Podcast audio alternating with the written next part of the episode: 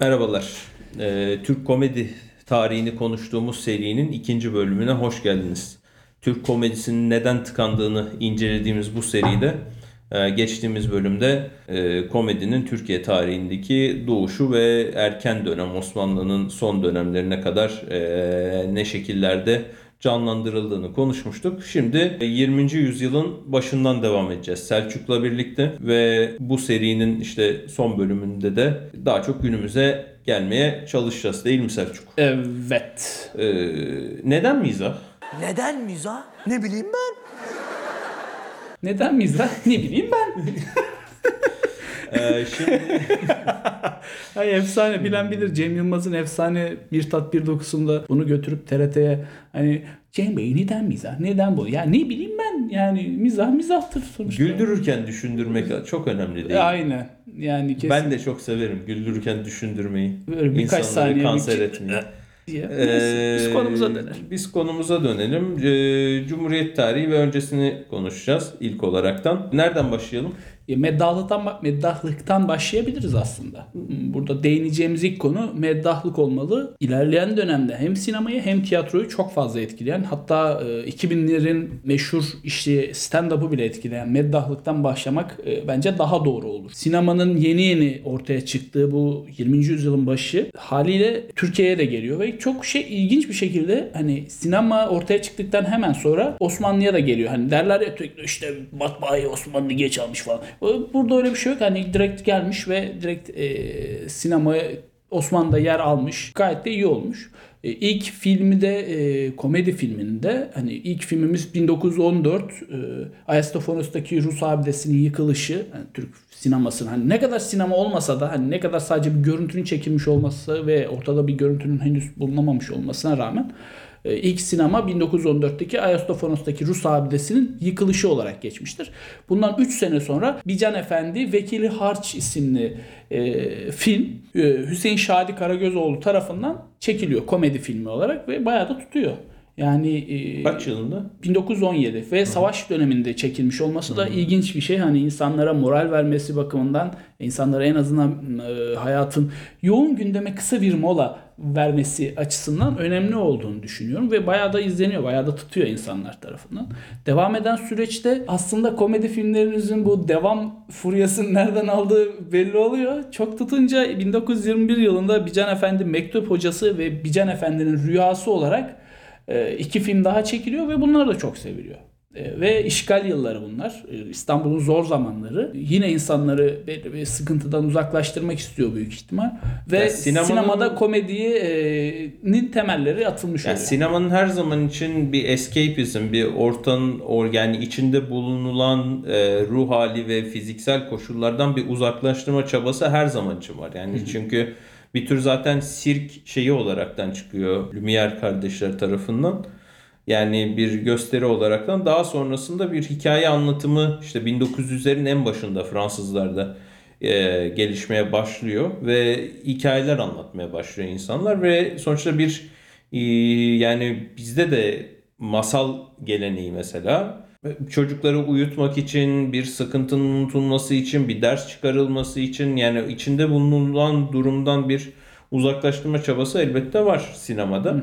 E, komedide burada yani bir güldürmek yani sonuçta gülmek e, bir şeylerin boşalması yani bir iki tip e, yaklaşım var. Yani hem bir gerginliği e, atmak, biraz rahatlamak yani gülmek belli bir refleks olaraktan e, güzel bir şey e, etkinlik. Yani insan gerçekten o anda bir sıkıntısı varsa bundan e, geçici de olsa yani bir kendini kandırıp bunu unutabiliyor ve geride bırakabiliyor. O yüzden yani e, komedinin gelişmesinde de bu tür şeyler yani bazı olaylara dikkat çekmek için de kullanılıyor. Komedi bugün pek çok şeye ayrıldı. Yani dikkat çekmek için var. Hiçbir tamamen absürt olsun diye var. Kara komedi var.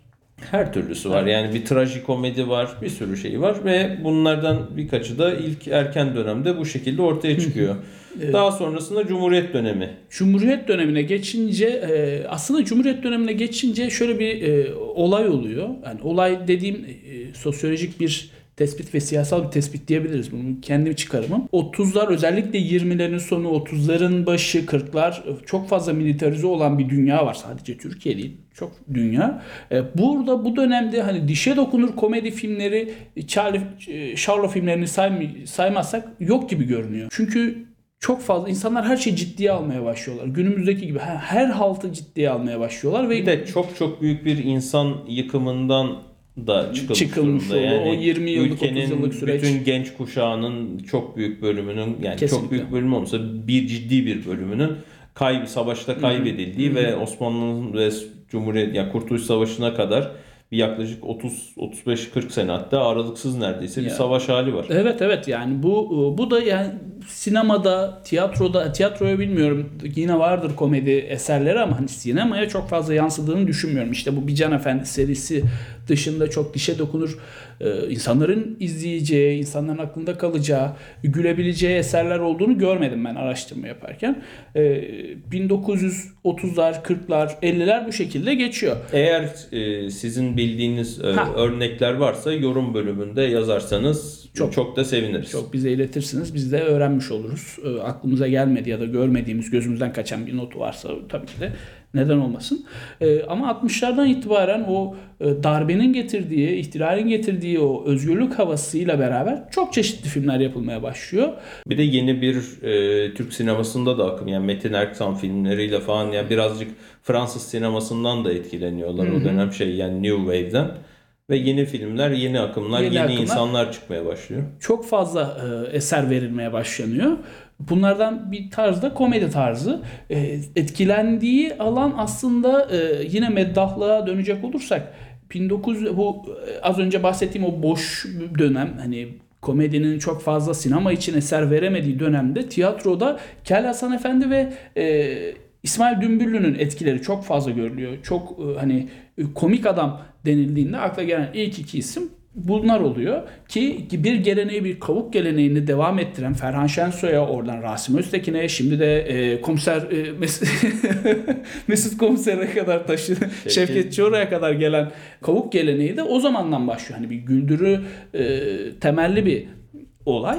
E, bu dönemde tiyatro üzerinden daha çok komedinin gittiğini görüyoruz. E, 60'lardan itibaren de komedi filmlerinin çoğalmasıyla beraber Feridun Karakaya, Sadri Alışık, Öztürk Serengil gibi daha çok tipleme üzerinden giden ki Cilali İbo, Turist Ömer, Öztürk Serengil'in Adanalı Tayfur tiplemeleri e, üzerinden giden e, komedi eserleri görüyoruz. Çok başarılı eserler ve e, sevilen hem dramatik yanı da olan biraz insanları duygulandıran çokça güldüren eserler olduğunu görüyoruz. E, bu üçlünün taşıdığı sinemayı 70'lerde Zeki Alasya, Metin Akpınar e, ve Kemal Sunal devralıyor. E, Biraz da İlyas Salman diyebiliriz bu dönemde. E, yeni yeni çıkıyordu. O 80'lerde daha çok e, filmlerini çekti. Ama bu üçlünün devam ettirdiğini 70'lerde Kemal Sunal, İlyas Salman ve e, Zeki Metin ikilisi devraldı diyebiliriz. Peki şeyden bahsedersek yani bunların e, oynadığı karakterler özellikle 60'larda ve 70'lerde nasıl karakterler oynuyorlar? Yani böyle daha halktan şeyler mi yoksa daha zenginler mi? Hiç onlarla ilgili yani mesela Öztürk Serengil'in oynadığı karakterler böyle çok da fazla halktan mı yoksa daha böyle zengin fabrikatör oğlu falan gibi karakterler mi? Şöyle yani e, Cilalı İbo'dan bahsedecek olursak bir kendisi bir ayakkabıcı. Sonra ayakkabı boyacısı tarzı takılan. Ya seyyar ne iş bulursam yaparım ki e, Turist Ömer de öyle. Şarkısı bile var hani ne iş olsa yaparım şeklinde. Öztürk Serengil'i burada ayıran şey e, biraz daha üst sınıftan gibi görünmesi ama avam hareketlerde bulunması. Babası bir fabrikatör olur. Ulan Tayfur diyor ben Adana'ya gidiyorum deyip e, giden uçakla giden o 60'larda uçak uçağa binmek nasıl bir olay düşünün. Uçakla Adana'ya gidip gelen bir iş adamı e, Tayfur da onun haylaz oğlu, çapkın oğlu hani sürekli başını belaya sokan oğlu. Yani bunlardan ayıran yani üst sınıf ama alt sınıfta da oynadığı da var ama hani Tayfur dediğimiz zaman her zaman Vahi Öz'ün oğlu ya da Vahi Öz'ün arkadaşı işleri toparlamış bir e, insan diyebiliriz. Yani diğerlerinden Sadri Alışık ve Feridun Karakaya'dan farkı bu şekilde diyebiliriz evet. Buradan tabii 80'lere doğru 70'lere ve geleceğiz. 80'lere geçecek Evet. olursak burada aslında damga vuran isim Kemal Sunal hiç kuşkusuz. Tabii Zeki e, Alasya, Metin Akpınar etkisi de çok fazla. Beraber çalıştıkları filmler çok fazla. Arzu filmin bu dönemde verdiği eserler e, Tosun Paşa olsun, Süt Kardeşler olsun, işte Mavi Boncuk olsun, Hababam Sınıfı serisi olsun. Çok çok kıymetli eserler. Türk komedisini e, aslında çağ atlatan eserler diyebiliriz. Altyapı olarak hani altyapısı e, teknik olarak bir şey söyleyemem ama filmlerin senaryoları olsun, hikayeleri olsun, oyuncuların başarısı olsun çok başarılı ve insanların hala gülüp hala izlediği filmler diyebiliriz. Hala oynatılmaya devam ediyor pek çok. YouTube- YouTube'a girip baktığımızda 30-40 milyon izlendiğini görebiliyoruz bu filmlerin. Demek ki insanların hafızasında bir yer etmiş. Yani insanlar "Hı, evet bunlar güzel filmler ve bizi e, yine Türk insanının komedi sevgisini ortaya koyan eserler. İnsanlar diyor ki benim canım sıkıldı bunu izlemem lazım. Kaliteli eser arıyorum. Ha bunu izlersem Hem iyi bir hikaye dağılır. hem iyi bir komedi. yani ikisi de birleşiyor. İyi oyunculuklarla birleşiyor Kesinlikle. ve bazen de araya absürt eserler de giriyor. Orada da Ee, orada da Natuk Baytan serisi giriyor. O aslında şöyle söyleyebiliriz 79'dan itibaren Kemal Sunal'la beraber çalışıyorlar. Natuk Baytan e, Kemal Sunal ikilisi.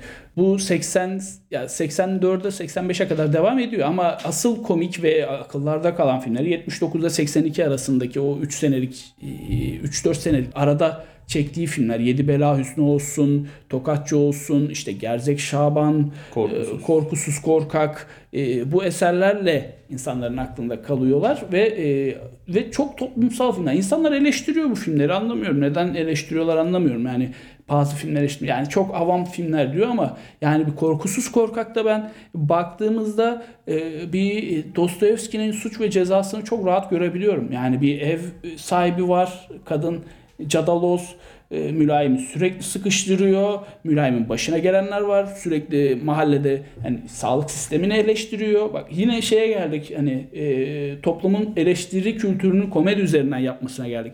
Yani sağlık sistemini eleştiriyor. Mülayime öleceksin diyor. Ötekisine 90 yıl yaşarsın diyor 5 dakika sonra ölüyor. Sağlık sistemi işte her hafta e, mahalleye bomba koyuluyor. Anarşinin olduğu yıllar. İşte memurun e, emeklinin mal bulamaması, herkesin piyangoya bel bağlaması vesaire vesaire yani ilk başta bu e, korkusuz korkak üzerinden gittim. Diğer filmleri de hakeza aynı e, şeyde. Üç Kağıtçı filminde üç kağıtçı şeyleri anlatır. Mesela üfürükçüleri anlatır.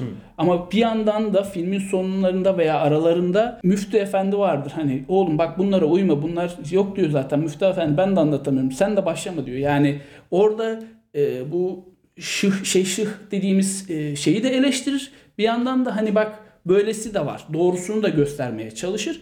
E, yani aslında ama mesajı kimsenin kafasına vurmasına gerek yok. Çünkü aslında herkes neyin ne olduğunu biliyor yani günün sonunda. Yani üfürükçünün üfürükçü olması ismini şey koymuyor yani. sence biliyorlar mı? Yani- yani, ki- Yani şey ama adı üfürükçü yani. Ama Günün şöyle sonunda Şeyh yani. Efendi diye yani Ya tabii ki. Arif Efendi diye peşinde dolaşıyorlar. Tabii ki Yağmur zaten yağdırsın. zaten peşinde do- peşinde dolaşılması bu kadar filmi çekilmez yani. Buna inananların da Ha şey işte. olması ama yani buna da karşı bir baş kaldırı aslında. Yani bir tepki var yani. Yani bu bu sonuçta bu tepkiyi de ya bu absürt bir durum, saçma bir durum. Yani bir Evet. insanın üfleyerekten yani ü- adı üstünde yani tırnak içinde üfleyerekten bir şeyleri değiştirebileceğine e, bir yani doğaüstü bir güce sahip olduğuna insanların inanmasıyla dalga geçiliyor. İşte dalga geçiliyor ama bunu çok başarılı bir şekilde yapıyorlar. Yani o dönemin e, tabii Türkiye'deki koşulları düşünülünce bence fazlasıyla yani zamanının ötesine çıkmış şeyler. Çok. Çünkü Türkiye'de bu sadece o döneme ait bir şey değil. Türkiye'de hala günümüzde devam eden şeyler bunlar. Yani Müge Anlı'da açınca her- Müge her Anlı'sında şeyinde yani Çok fazla. sonuçta yani illa Müge Anlı olmasına da gerek yok. Yani bizim kendi tanıdıklarımızdan, etrafımızdan da görüp tanık olduğumuz şeyler. Yani Tabii. bence günümüzde doğaüstü şeyler ne bileyim yani burçlara bu kadar inanması, insanların şey yapılması ondan çok farklı Lütfen. değil yani. Merkür metrosu buradan geçiyormuş. Neyse. Ee, Konumuz yani- o değil. Biz komediye dönelim Yani bence. biz komediye dönelim. çünkü Biz e, bu bu bölümü burada bitirelim. Bundan sonraki ha, bir şey? Bitirmeyelim. Bitirmeyelim. Burada 70'lerde unuttuğum bir konu Aha, var. Notlarımın okey. arasında buldum. Ha okey. Erotik komediler. Hmm. İnanılmaz kötü Aydemir yapımlar. Akbaş şey. Aydemir Akbaş, Bülent Kayabaş, işte Behçet Nacar. İnanılmaz kötü filmler. Komedi, erotik komedi olarak geçiyor. Bizim e, erotik film furyamızı da konuşmuştuk İhsan'la beraber. Onu da nerede oluyor? Şurada. Şuraya bir yere koyarım ben. Oradan açıp izleyebilirsiniz, dinleyebilirsiniz. Daha çok e, görüntülü bir şey olmadığı için. Niye acaba? Niye? Yani o aslında güzel bir şeydi. Yani bayağı iyi konuşmuştuk. İnsanlar bayağı en çok izlenen videomuz da o oldu. Niye acaba? Neden acaba? Bu arada Deve Kuşu kamerayı da unutmamak lazım. Aslında 80'lerde daha çok bahsedelim onu e, şeye.